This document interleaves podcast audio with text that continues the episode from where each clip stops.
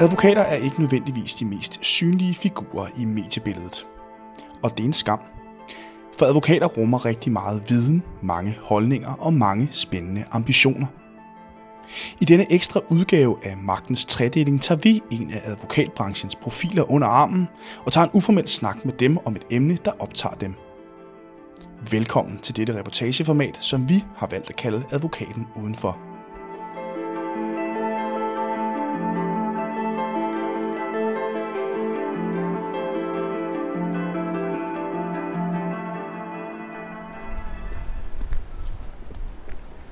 Normalt er det mig, der inviterer advokater og andre branchefolk uden for kontoret. Men i denne sæsonafslutning af Advokaten Udenfor er jeg blevet inviteret indenfor. Jeg skal mødes med øh, højesteretsdommer Jon Stockholm, som vil vise rundt i højesteret og fortælle om, hvordan det er at være dommer ved, øh, ved sådan en historisk instans. Og jeg står foran øh, indgangen til højesteret nu, så jeg vil øh, gå op ad trapperne, og så vil jeg øh, gå indenfor og mødes med øh, Jon Stockholm.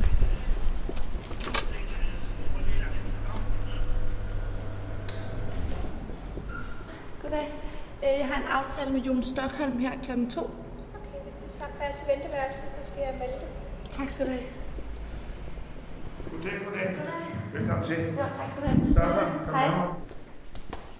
Måske er det en fantastisk god arbejdsplads. men Vi har det rigtig sjovt sådan. Det, Det betyder også meget. ja, det gør det. Vi er jo her i øh, højesteret nu, hvor at, øh, du er dommer. Hvor længe har du været det? Jeg har været dommer siden den 1. april 2003. Hvordan kan det være, at øh, du dengang i 2003 valgte at blive dommer? Ja, jeg var jo advokat før jeg blev dommer, og havde været advokat i mange år, og mødte meget i højesteret, og synes det var spændende.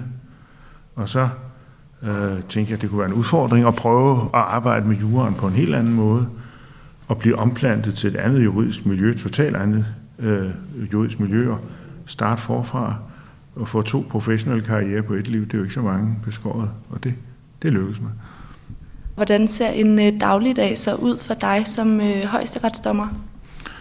Ja, øh, vi møder klokken 9 eller halv 9 retter og har retsmøder normalt øh, fra 9 til 14. Og så, øh, det er jo så mundtlige retsmøder, hvor advokaterne er der. Og så har vi et betydeligt forberedelsesarbejde, øh, som vi så bruger, så at sige, den øvrige tid til at forberede de næste sager. Og også til øh, at arbejde de verserende sager, som vi har hovedforhandlet, arbejde dem færdigt. Så der er et betydeligt forberedelsesarbejde øh, som, som skal laves. Nu nævnte du før, at, øh, at du var advokat før du blev højesteretsdommer, men hvad kræver det at blive højesteretsdommer? Øh, jeg vil sige først og fremmest held, at man skal være den rette person på det rigtige tidspunkt. Og det, jeg mener med det, det er, at man skal have en vis erfaring øh, i det fag, man nu er. Øh, man skal øh, have, vi vil gerne have en bred rekruttering, så vi vil gerne have folk fra de øvrige domstole, vi vil gerne have folk fra centraladministrationen, vil gerne have folk fra det akademiske miljø, og folk fra advokatstanden, øh, og have en vis mix. Øh, og derfor kan det jo være, at man siger, når der er en stilling, der bliver slået op, ja nu er det ligesom advokaternes tur, og så er det jo kedeligt, hvis man er en, over, en vældig, vældig kvalificeret professor, øh, at, at man så ikke øh, er ens navn så ikke kommer op, fordi øh, nu er det advokaterne denne gang. Og man, man skal jo gerne vil have en vis erfaring, som jeg sagde, men man skal også kunne være her, det er cirka en 20 år, cirka, så det er den ting, man det balancerer af mod hinanden.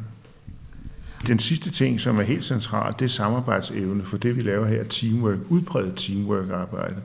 Så det er meget, meget vigtigt, at man kan ah, samarbejde, man kan være sig selv og sin egen personlighed, have sine egne synspunkter, og alligevel samarbejde med de andre, for vi er jo normalt fem eller syv på sagerne. Hvordan arbejder I så sammen, når I arbejder de 5 til 7 på sagerne? Øh, ja, vi voterer jo sagen hver for sig, men har jo den holdning, øh, at dommen er et fælles produkt, og at i langt de fleste dommer er jo også enstemmige. Men derfor kan man jo have sine formuleringer, nogen har andre formuleringer, og så skal vi lige finde et kompromis, som, som kan dække andre. Så det, det handler om at give sig, når man skal give sig, og stå fast, når man skulle kunne stå fast, og acceptere, at andre har et, et andet synspunkt, og respektere det. Nu er, øh, er højesteret jo Danmarks højeste domstol. Øhm, hvilken betydning har det for dig at være dommer ved en instans, hvor at, at I ligesom har mulighed for sådan at definere dansk ret? Ja, det er jo det, der er det spændende, at vi efter de seneste reformer i udpræget grad er en højesteret, eller er en højesteret, og ikke kun en appelret, ikke et ondt ord om den. Så vi skal kun have de sager, som er retningsgivende enten for hele samfundet, eller for væsentlige dele af samfundet. Det kan være det offentlige, eller at dele af erhvervslivet, eller hvad det nu er. Øh, det er jo det, der er så spændende, at man, man får lejlighed til ligesom at, at vurdere, hvad skal du øh, det rigtige være på det her område. Og, og så er vi jo generalister, det er jo også spændende at få lov til at, ligesom at passe hele det juridiske system sammen, så det ikke kører i den ene ende og løber fra hinanden. Det, hvis jeg har ligesom den opgave, at det hænger nogenlunde sammen. Andre lande har jo øh, forskellige højesteretter, en for forvaltningsret og en for øh, øvrige øh, afgørelser, og de kan være uenige, og så, ja, så ser den ene højst det ene, og den anden noget andet. Eller de kan være meget specialiserede, og det nogle gange er det sådan, at specialister ikke kan se i skoven for bare træer. Det kan være en fare. Men vi kan hente inspiration i et hjørne af retssystemet, ja, men og det kan vi bruge et andet hjørne af retssystemet, og vi har et overblik, så, så det ligesom hænger sammen, men det ikke bliver modsætningsfyldt. Det er vores opgave. Jeg tænker på, nu sidder vi, hvad er det, er vi på dit kontor nu? Ja. ja. Er det sådan, at, øh, at du måske har lyst til at vise lidt rundt i højesteret? Ja, ja. Lad os gå ind og se første afdelingsretssal. Mm.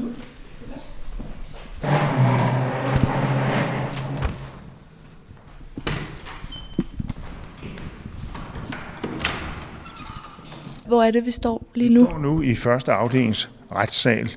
Den er knap 100 år gammel. Øh, det er et stort lyst rum, meget stort lyst rum. Et rum, som er meget højtidligt indrettet, meget smukt indrettet. Man er ikke i tvivl om, at det er vigtige ting, øh, som foregår her. Man kan se op på dommersædet, som øh, præger det meget. Man kan se advokaternes indlukke og se den store skranke, hvor advokaterne står, når de, når de procederer sagen for os. Et meget smukt dekoreret rum, som vi er rigtig glade for. Akustikken er også ganske god herinde nu, så og det er et rum, som alle, som er her, det øh, maner lidt til højtid, men også øh, et højt ambitionsniveau. Alle advokater, som kommer her, kan se, at det er, det er noget ekstraordinært at, at møde her, og det bliver aldrig rutine for hverken advokater eller dommer, og rummet træerne tjener til at understrege det. Nu øh, stod der første afdeling øh, på døren, som du også nævnte. Ja. Hvad, hvad er det, det betyder?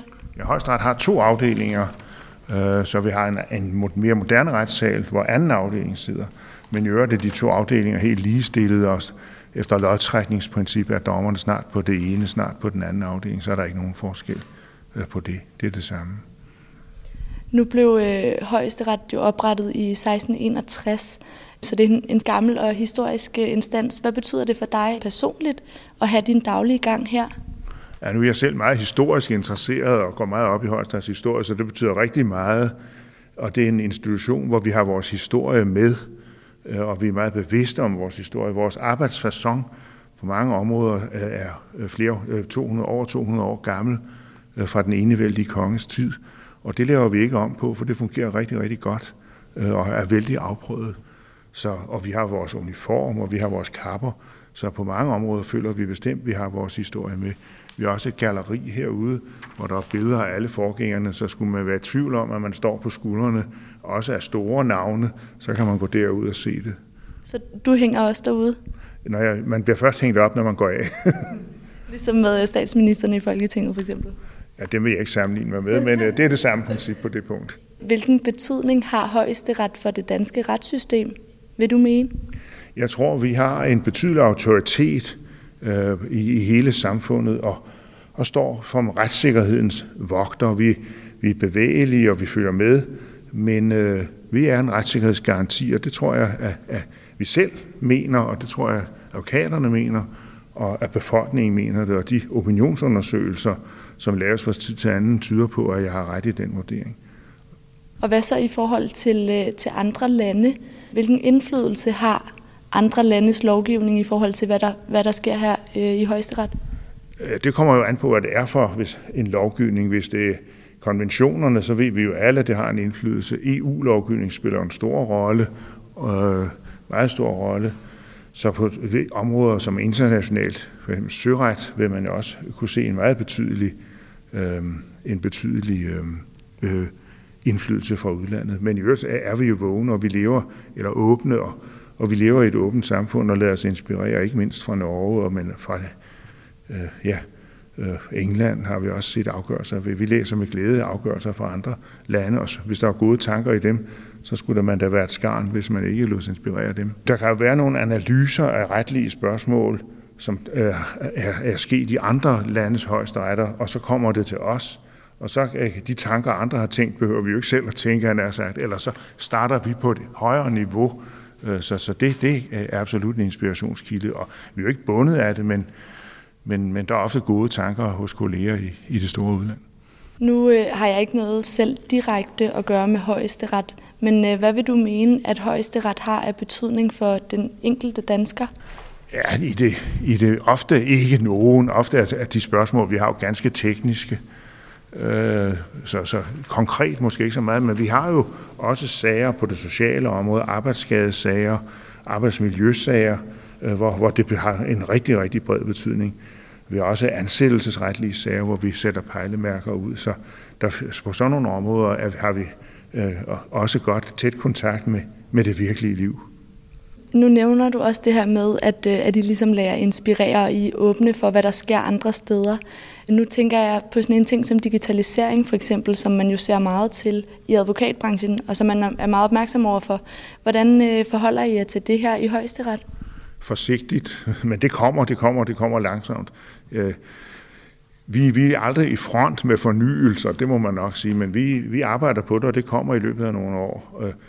De yngre dommer er meget mere øh, færme til det i forhold til os ældre, så det kommer helt af sig selv. Og vi har jo allerede så småt åbnet for det. De skriftlige sager øh, bliver jo behandlet nu øh, digitalt, så det kommer. Hvad, hvad har du lyst til at se? Du kan se vores opholdsstue, den er faktisk rigtig smuk, og den er der ikke så mange, der har set. Nej. Den er her lige inde ved siden af. Ja.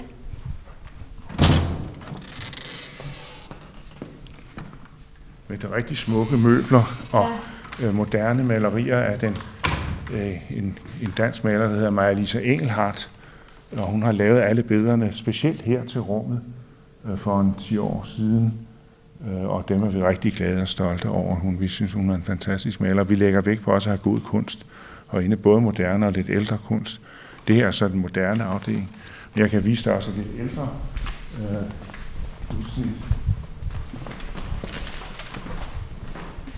Det er jo så en anden slags malerier, du ser her. Ja, meget. Øh, de, det, der hedder klassisk øh, dansk modernisme, altså malerier fra, skal vi sige, 30'erne, 40'erne, 50'erne, 60'erne, af de gode navne, Søndergaard, Veje, Rude, øh, og det er en, en fin afrundet samling, som, som vi har fået. Der kommer jo mange gæster her, så derfor er det også rart at præsentere Højesteret som en, ja, en institution, som gerne kan tænke på andet end jura og har har interesse for god kunst også. Og det vil vi gerne vise med det her. Hvad er det, at det betyder øh, for folk, som kommer her for eksempel, eller bare jer, som er her hver dag, at der, øh, der hænger noget kunst? Det er en kilde til glæde og inspiration og diskussion. Vi har ofte diskussioner om nogle af malerierne. Jeg skal vise dig et enkelt maleri. Det her maleri, det er et guldaldermaleri af en maler, der hedder Jørgen Søren, og vi ser en dansk øh, landskab, formentlig fra Sjælland, med en masse køer, der er ved at blive vandet, og der er skyer, der er skov, der er marker, og der er fugle. Og da det kom op, var det en vild ramaskrig her i Højstræt. Man sagde, hvad er det for et dødssygt maleri? Hvor er det kedeligt? Og så kunne jeg jo så som formand for kunstudvalget skrive rundt, at det glædede mig, at et maleri virkelig havde været debat, for det gør alt god kunst. Og nu er det blevet et af Højstads mest populære malerier, og alle synes, det er rigtig sjovt og skægt. Og det fortæller en, der er mange lag i maleriet, når man kigger godt efter. Øh, så er det nemlig slet ikke spor banalt. Så det, det er sjovt at have moderne i det ene rum, og dansk guldalder i det andet. Vi kan det hele. Jeg så øh, inde i det lokale, vi var før, der hang jeres øh, dommerkapper. Ja, ja. Øh, er der så en til hver derinde? Ja, eller en hver, ja. ja. Flotte farver. Og vi har også en flot uniform, som du kan se her. Da jeg begyndte at møde som advokat her i Højesteret, der havde dommerne stadig den her uniform på, ind under kappen. Men i 80'erne holdt det op med det. Den, bruger vi stadig ved festlige lejligheder, når vi skal i audiens hos dronningen, så, så har vi den på. Øh, vi har desværre ikke nogen form for de kvindelige dommer, det burde vi jo have. Øh, men ja. vi ser rigtig flotte ud, og det er jo også et historisk levn, det går tilbage til Frederik den 6. tid. Så det viser også igen, at vi har vores historie med os. Ja, det er en, en, hvad, det er en sort jakke med noget, øh, noget guld. guldbroderi ja. øh, og, og nogle guldknapper bagpå. Den er, det, er, og den har også en trekantet sådan hat, ligesom en admiral, og kåre og guldtryk øh, på ærmerne, og knapper og guldkrave. Og den går tilbage til Frederik den 6. tid, så det er jo nogle år siden. Og den hænger stadig her? Ja, vi har en hver. Hvad er det, det giver, at øh, man har så meget historisk omkring det her erhverv som, som dommer? Ja, kammerne, vi har jo også kammer for advokaterne og for anklagemyndigheden for fuldmægtigene, de tjener til at understrege igen, at vi er på arbejde. Vi, det handler ikke om dig, det handler ikke om mig og min person. Jeg har en rolle, jeg spiller. Vi har alle en rolle i retssalen at spille. Advokaterne spiller en rolle, dommerne spiller en rolle. Og i og med, at vi har disse kapper på, så bliver vi hele tiden mindet om, at det handler ikke om min person og hvad jeg mener som person. Det er det er en, i en helt anden sags tjeneste, vi arbejder. Øh, det. Så her øh, afslutningsvis kan jeg måske spørge dig, hvad, hvis du skulle sådan, øh, nævne en ting, øh, som er helt særligt ved højesteret, hvad, hvad skulle det så være? Det er det mest karakteristiske for os, at det er det tårnhøje faglige ambitionsniveau, som er skræmmende. Hvordan det? Øh, altså, hvordan mærker altså, det du det? Øh, du bliver udfordret på din analyse, på din grundighed, på din fantasi, øh, som du skal kombinere, øh, og du, din vurderingsevne til at virkelig vurdere, hvor det helt centrale moment i sagen er, øh, og skære ind til benet og koncentrere sig øh, om, om de helt centrale momenter. Og det er en, en meget, meget svær opgave, som også kræver mod og vurderingsevne og analytisk evne og en kæmpe juridisk indsigt. Øh, og vi lopper hende, og vi, vi, vi udfordrer hinanden juridisk he, øh, hele tiden. Øh, vi fem, som nogle normalt arbejder sammen. Man kan ikke falde tilbage øh, på rutinen her. Nu nævner du selv øh, tidligere i forhold til det her med, øh, at man også skal have lidt held, hvis man skal være højeste retsdommer eller kunne blive det. Men hvad, hvis du nu har, har du et råd til for eksempel jurastuderende eller jurister, advokater, som måske godt kunne tænke sig på et tidspunkt at blive højeste retsdommer? Jeg tror, at det er en god idé at interessere sig for proceduren og prioritere den og møde meget i retterne. Og og gerne gøre det i højstret og få tilegnet sig den helt særlige stil og ambition, øh, som der er her i højstret, og få en fornemmelse af, om det er noget for en. Og så er det noget om kvalitet, kvalitet, kvalitet. Øh, konsistent kvalitet. Man må aldrig svigte på kvaliteten. Så har man nok en chance for at komme i betragtning. Det lyder rigtig godt. Jeg vil sige tusind tak. Selv tak.